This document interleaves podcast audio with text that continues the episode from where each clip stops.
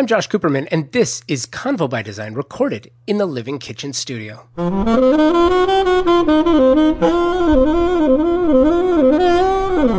We talk a great deal about quote unquote modern, modern materials, modern architecture, and the like. I had an opportunity to sit with architect Gregory Phillips for a chat about modern with a twist. Many twists, actually. Philip Phillips is an award winning UK architect who came to the States to build his particular brand of modern home. This is a bit of a cultural blending and bending chat because designing for a British client can't be the same as designing for a Californian, can it? I'm guessing not, but Gregory's going to take that question on. At the same time, this is an architect using modern materials and old world craftsmanship to reimagine what a contemporary structure can be. This is Gregory Phillips. Convo by Design is presented by Snyder Diamond, a family owned company serving the SoCal design and architecture community for over 70 years. That's 70 years helping designers and architects help their clients be the best they can be in the kitchen with products like those from Sub Zero, Wolf, and Cove. If you haven't seen the Pro Series yet, you are in for a treat.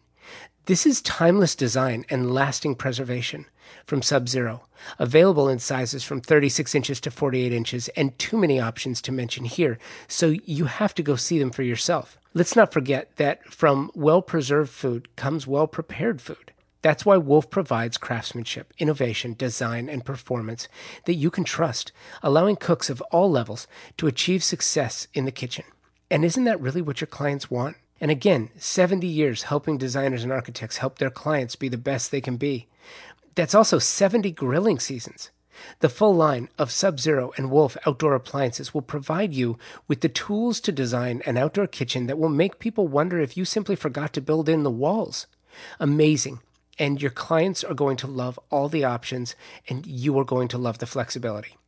Sub Zero and Wolf provide so many options from which to choose that as a designer, your options are almost limitless. So, if you haven't seen what Sub Zero and Wolf appliances can do, it's time for you to visit any of the three Snyder Diamond Los Angeles area locations.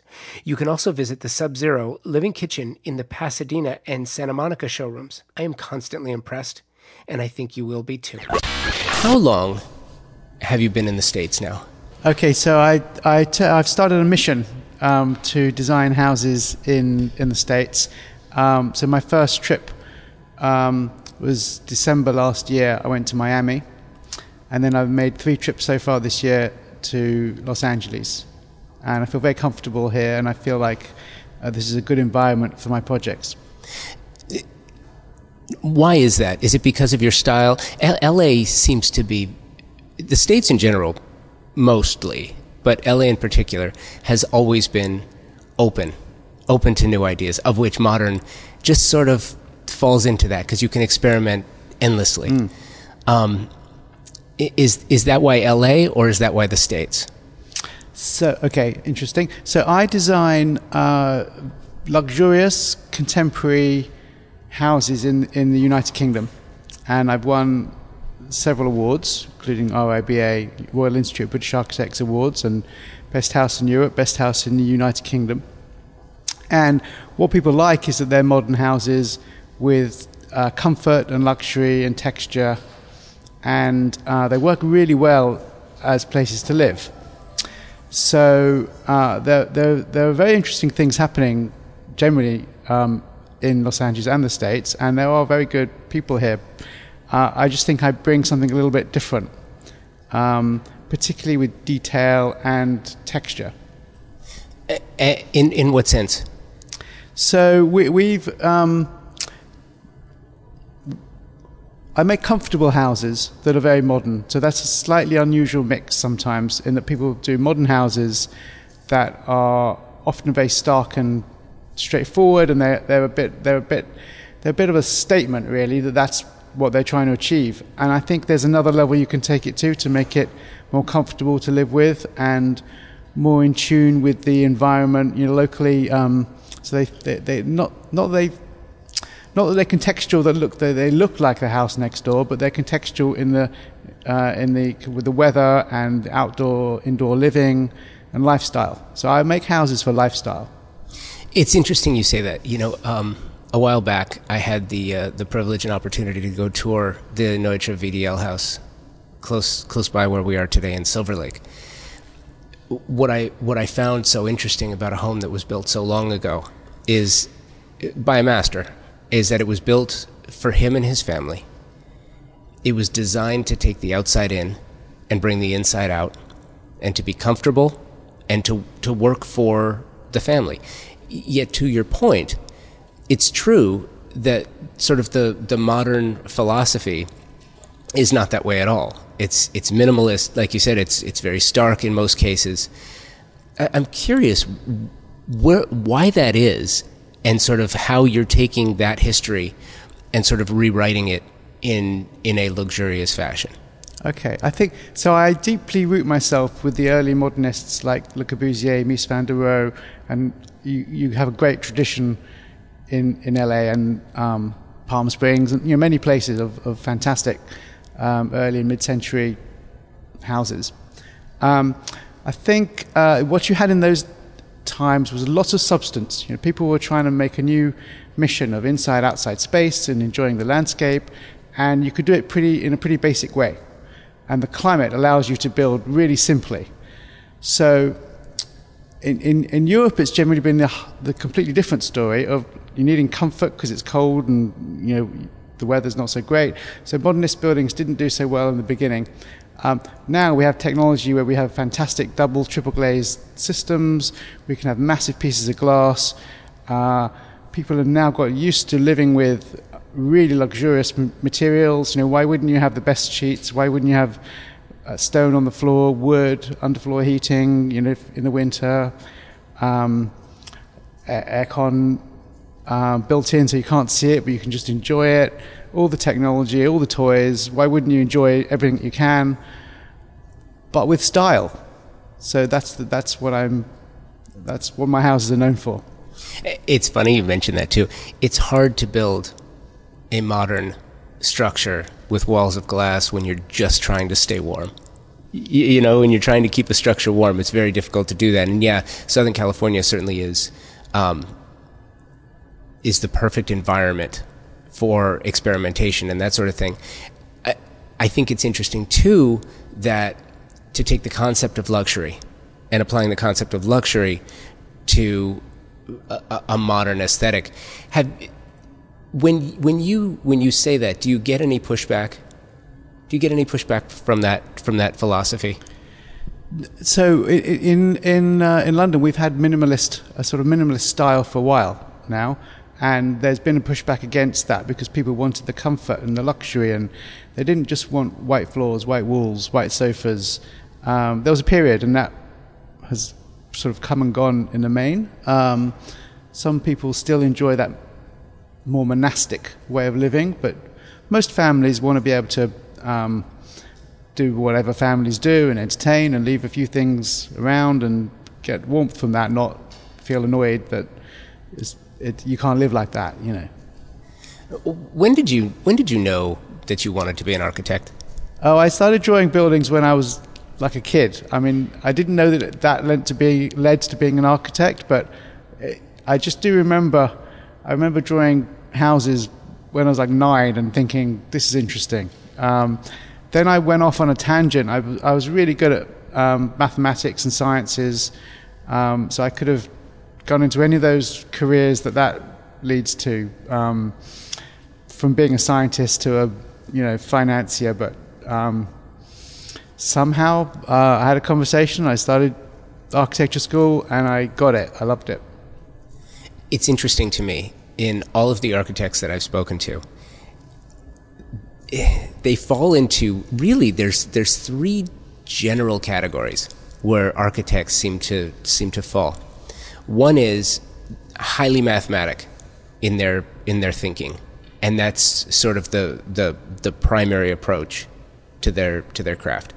Others are they're good mathematically, but they're extremely creative, and so that's sort of how how their designs are created. And then there's a few that fall into the center where they're really evenly balanced between the the form and the function, the math and the science, the uh, and the art rather. And which category do you think you fall and at what at what at what level? It's an interesting question. So um, we we recently have a we have a project that's up for House of the Year in the United Kingdom, and one of the judges said that it was a, a great example of um, doing things really well rather than doing things really differently.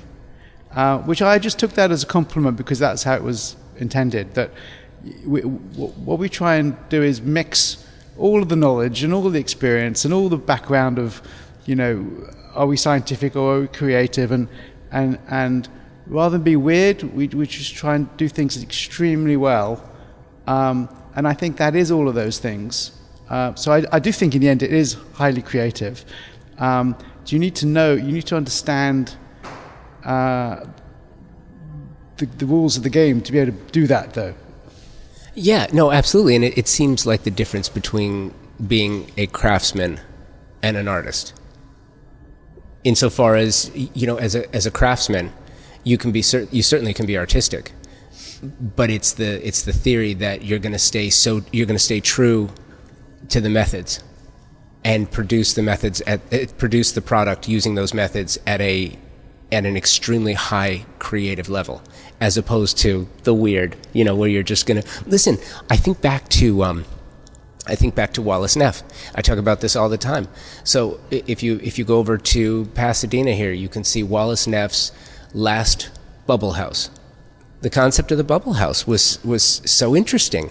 It's you know after World War II, all the GIs are coming back to Southern California, and there's a housing crisis Sounds familiar, right? Well, so he so the idea is he's going to create structures, basically turning a swimming pool upside down, and create the metal structure and gunite it and build a house inside of it. The goal was, you know, obviously he's a master, was a master, mm. but it got weird. Yeah. It got a little weird. And it, you know, he, he imagined he was going to be building 300, 400,000 of these. They built 25,000 of them and he died in, he died in the last one. I'm glad it's still there, but yep it looks like an upside down swimming pool. It's a little weird. Yeah. Especially for someone like him who, who crafted and created some amazing things. It really is an art form. I, I'm curious too, with technology available at your disposal, you know, you, you mentioned the glass, all of the products available to you. How does that, how does that change the way your approach to the design? Okay, I'm going to ask. I'm going to answer this in a, in a kind of vague grand way. So I, one of the things I learned at architecture school, one of my tutors used to say to me, you know, build architecture, buildings exist to be looked at, moved through, and ordered in the mind.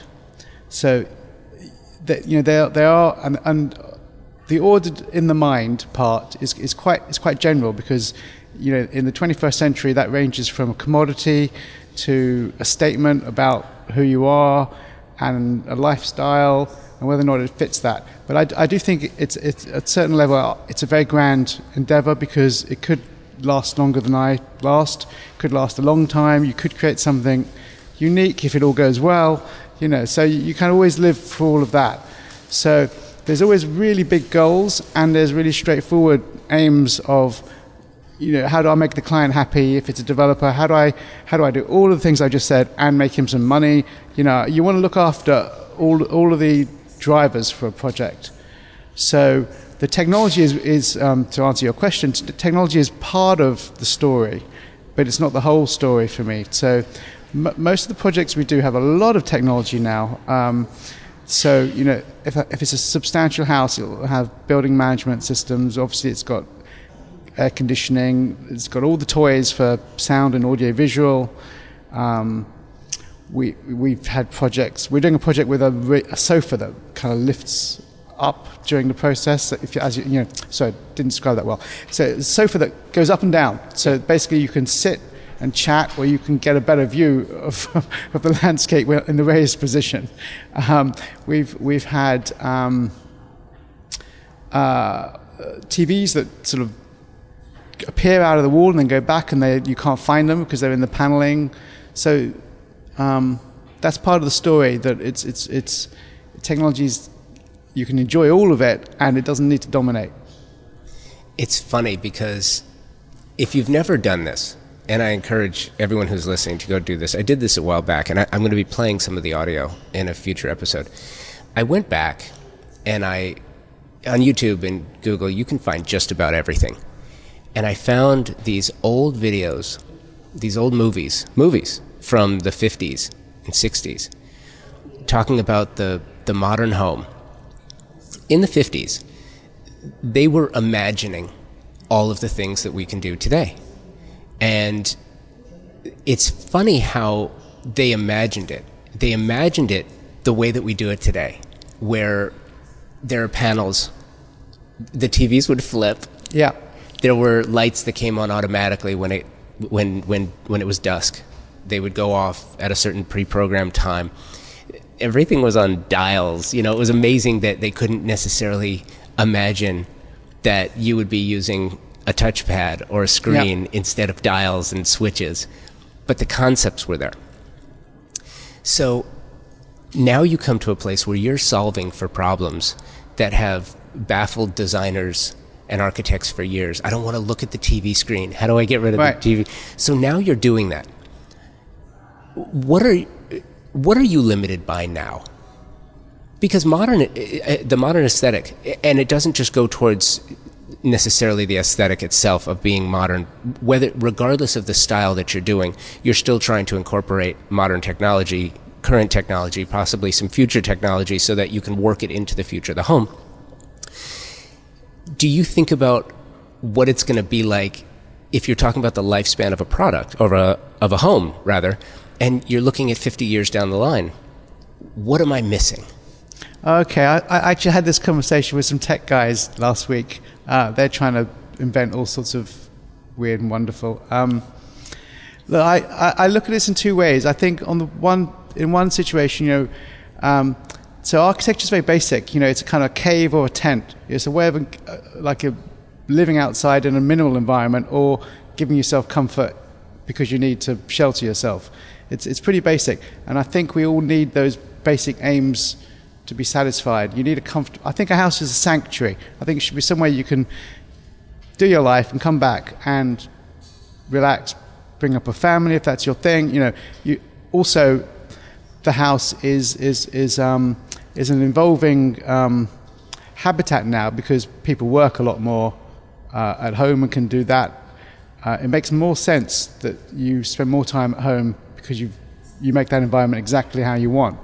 Um, and so I, I- think transportation and how much people go into centralized offices or retail is, is going to be something that is interesting over the next um, decades. Um, what, what is missing in technology? Um, I think a lot of people have technology in their houses now and don't like it because it's hard to work out how to do it. If it goes wrong, it's you have to bring in an expert, and um, it's not foolproof. And you, you might, you know, the devices that you use to do things, they used to be really expensive. They've come down in price, but there's still which is the right platform. There's a lot of questions. I think in the future, if you need your house to do anything, you'll just talk to it. You won't pick up a phone or a device.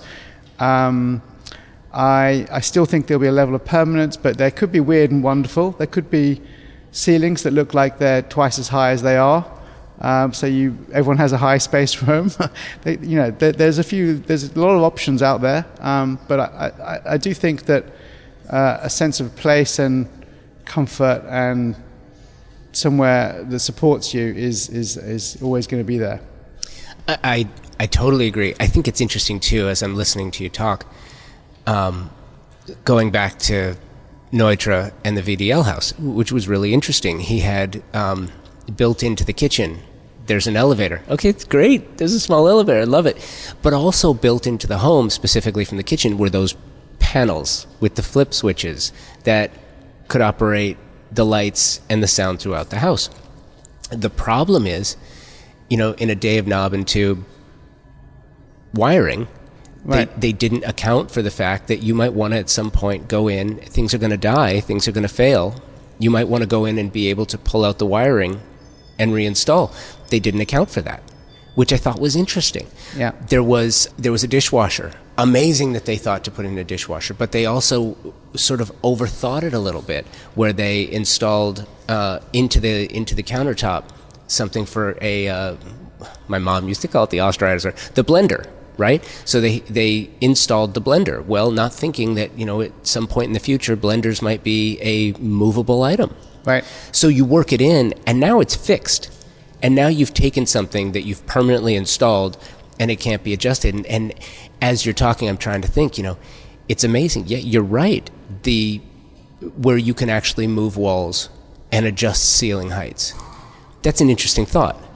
Well, it could be digital. It could just look like you're doing it, right? So, Absolutely. Um, so there's, there's various ways it can go. I mean, I think I think one of the lessons of technology is you can build in the, the best for right now, and that won't be the appropriate in 10 years. So you, you can build in you can build an imp- infrastructure. We've, we've been putting infrastructure into houses for you know 20 plus years, and that's been good because um, wireless is not really is not really um, now it's, it's it's it's pretty amazing. But you know only now is it getting to the place where you would not put the wires in, and we still put the wires in.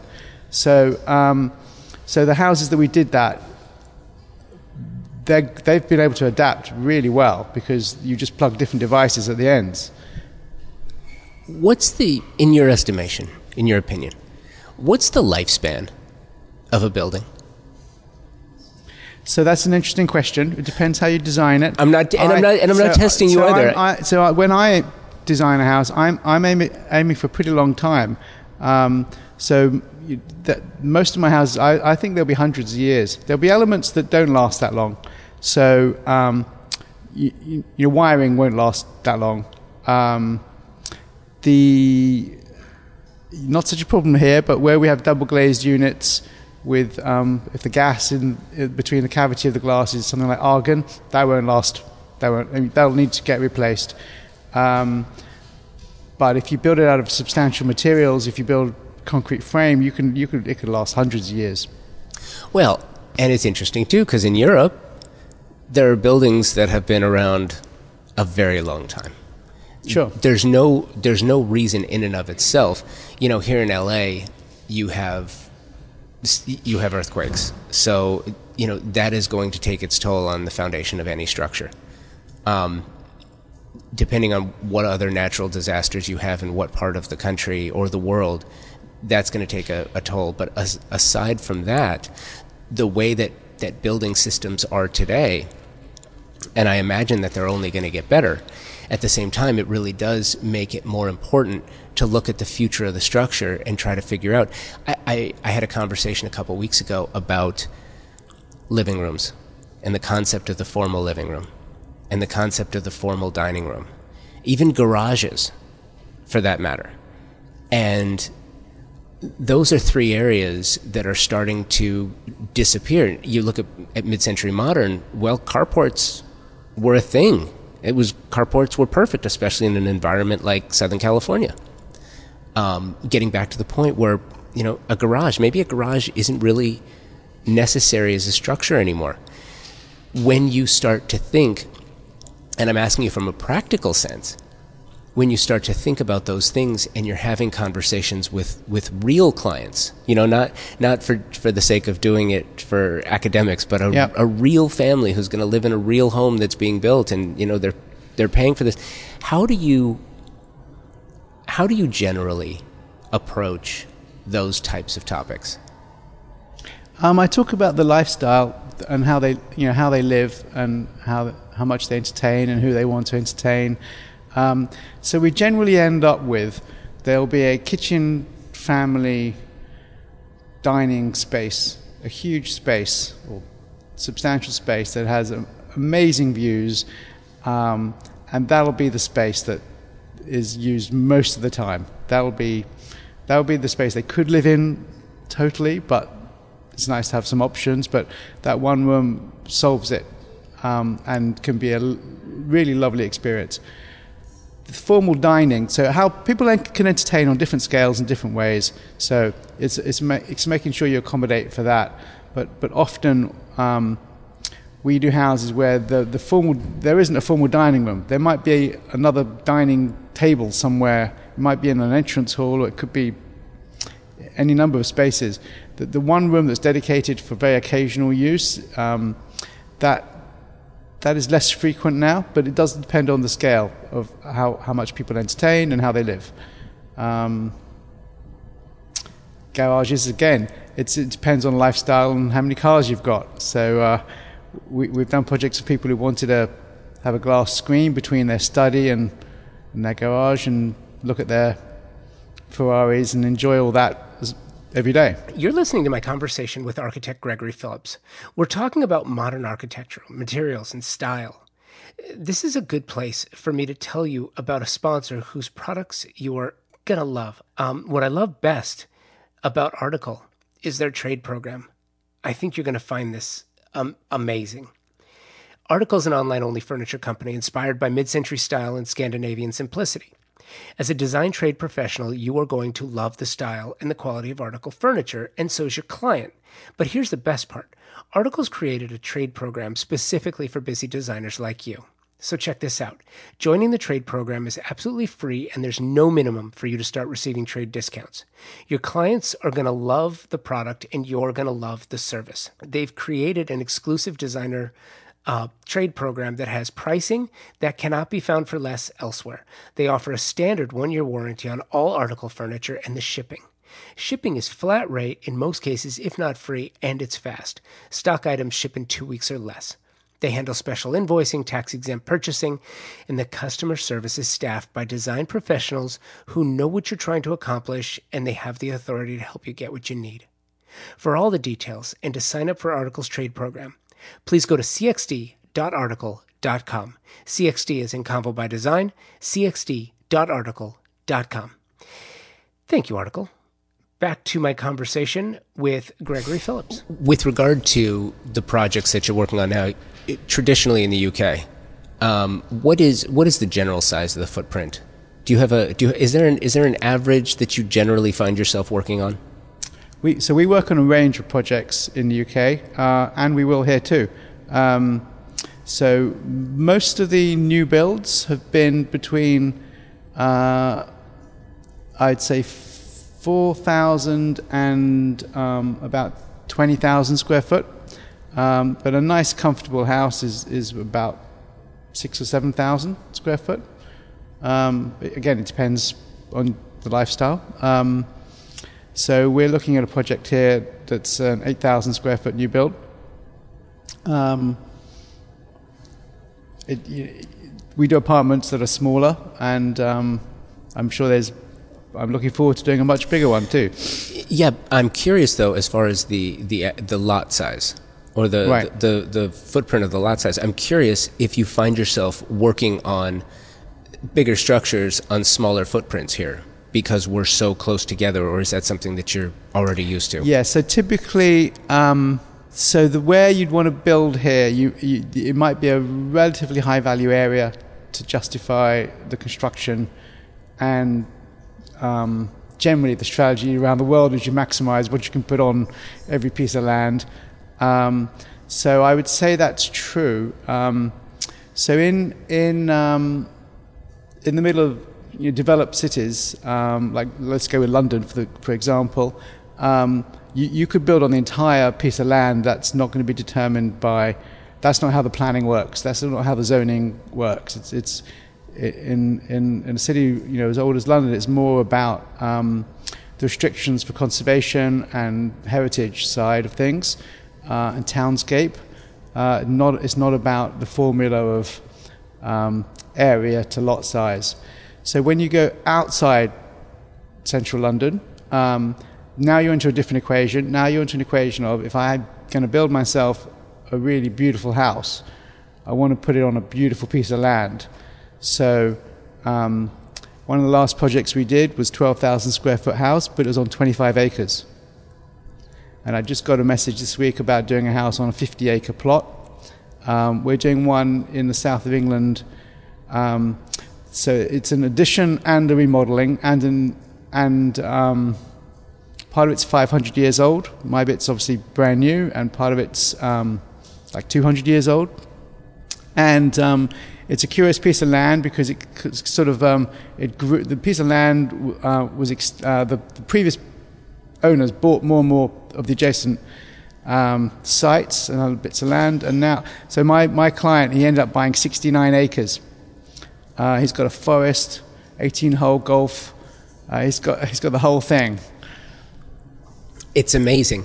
You know, and the states are very much like that too, where you can go places and find vast nothing but land. Is it's the flyover states. It's everything Yeah. between California and New York. You know, it's Yeah. uh, but Southern California is really interesting too, and I'm wondering how you feel about this. You know, you go out to Palm Springs and you've got sand and desert. You come out here to the coast and you're building over water.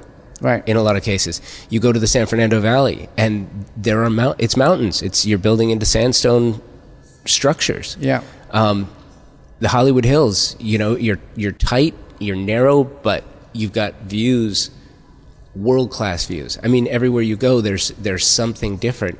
I would think that for an architect, especially when I mean, I love it too that you're coming from somewhere else. So you come here, and it's it's just the thought must be, oh, I want to try that.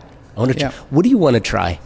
Oh, I like. Okay, so I, all of the, all of the locations you mentioned sound great to me, but I think I think um, so. What I like about building in the countryside is is just that you you know you can you can you can encompass that into the project. So I generally am thinking about the architecture, the interior, and the landscape. I, I don't have to be doing every single part of all of those things. I can curate if you like, but uh, you know we're involved in all of all, all of those aspects. Um, and of course, the most interesting when you talk about landscape and situation is is places that have a couple of things going on. So it's like a transition. So if you're by the ocean on a cliff, obviously that's great. Give me a call. You know, if you're if you're in a forest, fabulous. So it's all it's all the places where you, you've got something that of natural beauty. You, you're just winning to start with, right? I think it, I think it's amazing, and it sounds it sounds fun. Curious. Um, right now we're in fall 2018. Uh, Are there any products that you're absolutely crushing on right now? Are there any? I, I, the difference between trends and trending and trendy are very very different. Um, what are you seeing that you like right now? Okay, so we're so we've we've been using very fine glazing systems for quite a while, and we've set amongst the, now we've settled on which ones we, we actually prefer using. Um, so they're about they're a sight line. You know, the verticals are about um, they're less than an inch, three quarters of an inch. They're double glazed, so that's beautiful. So I like that because um, uh, it's floor to ceiling. Uh, we can actually do them two stories high. Um, so it's it's it's a pretty extraordinary connection you get between the inside and the outside. Um, all the boundaries are blurred, so that that has been something I always like to do. Um, and we're doing. I don't know how this is going to go down here, um, but we're doing a lot of houses in brick at the moment. There's these beautiful handmade bricks uh, being produced, and um, they kind of long format, and the colors are. Um, it's like an artist's um, palette, really. It's like they're, they're not all the same color, so you get a fabulous effect. So it's a very traditional, basic material, stacking one thing on top of another thing. Um, so where we can, that that produces a great result, and we use those walls of brick in the landscape and in the interior and in the architecture, so you get a great continuity. It's interesting to me the idea that you're excited about brick when brick is such an it's an it's an old format product, right? And you're talking about working on new modern structures and and I think that's why it's so interesting because you you've got this juxtaposition of something that's been around forever Yeah, and incorporating it into into a new type of of, of idea. yeah. Um, how do you how do you do that? And do you? I guess what I'm asking is how do you get how do you get permission from homeowners? How do you get the buy-in? Because in my in my experience, when people say they want modern, it, it's it's what we first started talking about. It's clean, almost stark. Right. How do you get how do you get the buy-in? How do you share that vision? Um, generally, no, it doesn't take much. People generally see pictures and they, they, they, they understand it straight away. So, you know, we're, do, we're doing a project at the moment where we're using brick. And uh, brick's great because it, it works pretty well when it's wet and it works great when it's dry, obviously as well. But um, we're doing it so we're angling the brick. So in the sunshine, you get the most amazing shadows. Um, there's a lot. There's a lot that's possible. It's not a flat surface. Um, so clients understand that you know their buildings can change during the day, uh, you know, with the sunlight, and um, that that can look beautiful. Eh, what what else are you are you see? I, th- I, think that's I think that's amazing. I think that's interesting. I wanted to ask you too. I'm going to come back to this about the um, what else you're crushing on, but I wanted to find out with the windows that okay. you're that you're specking right now. What is the lifespan on the gas? Uh, I think it does depend on which gas and who puts it in. So okay, I, I, I would say ten or fifteen years. I mean, I might be wrong on that. And are you finding products that are? I don't think rechargeable is the right the right term for it, but that that can be repurposed, or must they be replaced at this point? Um, so on the glazing, you you'd keep you can keep some of it. You just need to replace the double glazed units. Um, on I mean, things like wood paneling, inter- that's going to last you forever. Yeah. Um, um, the external structure, that can last you, that can last a long time. Um, we, we, we do we do a lot more now with insulation and and um, energy generation in our projects. So solar panels, um, photovoltaic cells, ground source heat pumps. That's been a big thing in Europe. And are you, so you're able to take that experience and, and obviously share it here because yeah. you can use all those methods here. Yeah, I mean, I think the houses of the future won't use energy; they'll they'll be neutral or generate. Does it surprise you that it's taken so long for those technologies to become mainstream? No, it's an econo- it's, it's economics. So you know, when fuel is cheap, um, th- those technologies take a lot of money in the research, and they take a they take a infrastructure costs as well. Um, and I, I, guess to some extent, you're always concerned that you'll put all your money in, and then there'll be a, a, a, battery, you know, there'll be a Tesla moment, and everything you've done is the wrong thing. So, um, you know, being an early uptaker is also has advantages and disadvantages. It's absolutely true. Um, do you have do you have a dream project? Is there a project that you would just absolutely love the opportunity to sink your teeth into? So I, I realized. So you know, when I when I went to architecture school, I, I didn't realize what my passions were in terms of building types, and I, I do really have a passion for houses. So um, you know, a, almost any scale that's reasonable um, that you know makes sense, um, and connection between the house and the landscape. So, I, th- I, think the dream project has the dream piece of land, the dream out, the dream view, and uh, the ability to create something on it. That's great.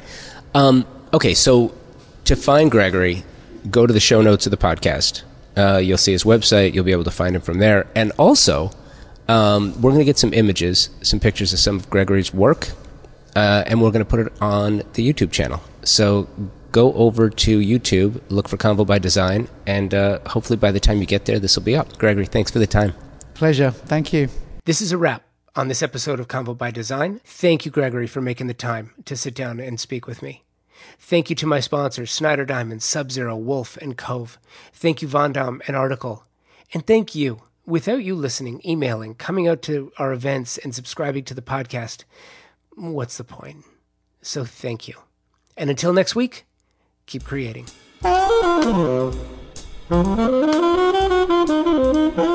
Convo by Design is proud to be working with Vondom Furniture.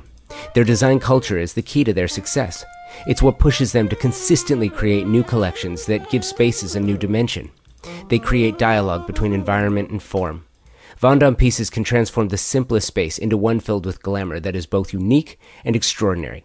And isn't that what design is all about? Creating atmospheres where you can take hold of life and enjoy it to the fullest. Vondom products are simple and elegant, contemporary and exceptionally comfortable. Their crafted modern durable molded resin, glass, and metal designs are unique. They beg to be enjoyed. Have you seen them featured in our videos? Check out our YouTube channel and see this for yourself. You can also find them in their showrooms at the D&D building in New York, Wynwood in Miami, and the Pacific Design Center here in Los Angeles or online at vondom.com.